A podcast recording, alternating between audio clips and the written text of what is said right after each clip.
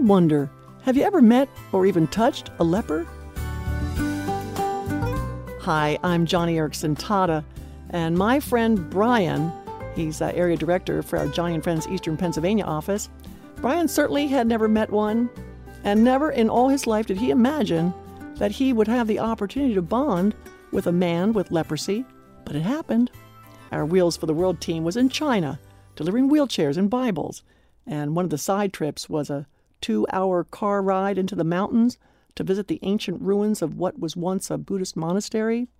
But now it's the home of 25 lepers, all of them rejected by their families, all of them now living together as a group of outcasts. Brian was assured that not a single person was contagious, but still, there was some fear and a little suspicion, especially when the medical team began to go to the work of removing the bulky, soiled wet bandages and peeling away the dead skin on the hands and the feet of the lepers. Brian really wanted to help, but he did not know exactly what to do. I mean, you know, he wasn't skilled enough to apply ointment and, and a bandage to the affected sores. He so badly wanted to reach out and touch these people in the same way the Lord Jesus would have touched them. He hoped to let them know that they were loved and valued and respected. So Brian stood by feeling a little awkward with his hands in his pockets. Oh my goodness, but that's when he discovered the comb in his pocket. He never carries a comb.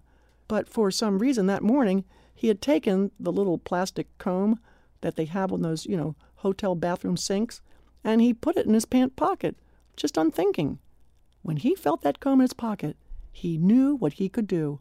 He walked up to a Chinese man who was in his thirties, and through an interpreter, Brian asked him, May I, uh, comb your hair while the helper works on your feet? The Chinese man gave a feeble smile and nodded yes. He had a beautiful full head of black hair. And so at that point, Brian was able to reach out and touch a leper. At that moment, they connected, and Brian started combing his hair and then giving him a head and a neck massage. He continued this routine until the man's feet were all finished being bandaged. It was at that point Brian and the leper hugged, and they exchanged a double hand over handshake. And then Brian took a look at his comb and decided, here, he gave the man, the leper, his comb. Brian was overwhelmed with feelings of joy and also sorrow all at the same time, and he told me that never in his life did he feel more like Jesus.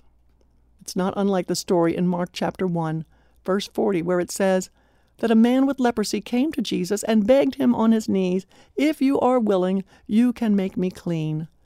Filled with compassion, Jesus reached out his hand and touched the man. I am willing, he said. You know, sometimes all it does take is to be like Jesus is a simple touch, a hug, a double hand over handshake, and, uh, well, a comb. It's a way of bridging the distance, of closing the gap between yourself and an outcast. That is, a person no one else is interested in touching. Friend, if you'd like to see a photo of Brian, and uh, the man with leprosy who lives in the mountains of China, I want you to visit me today at joniandfriendsradio.org.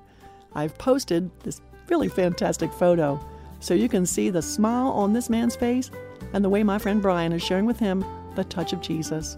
Again, that's joniandfriendsradio.org. And for Brian and the rest of us at Joni and Friends, thank you so much for taking the time today to bridge the distance and close the gap between you and that person no one else is reaching for Christ.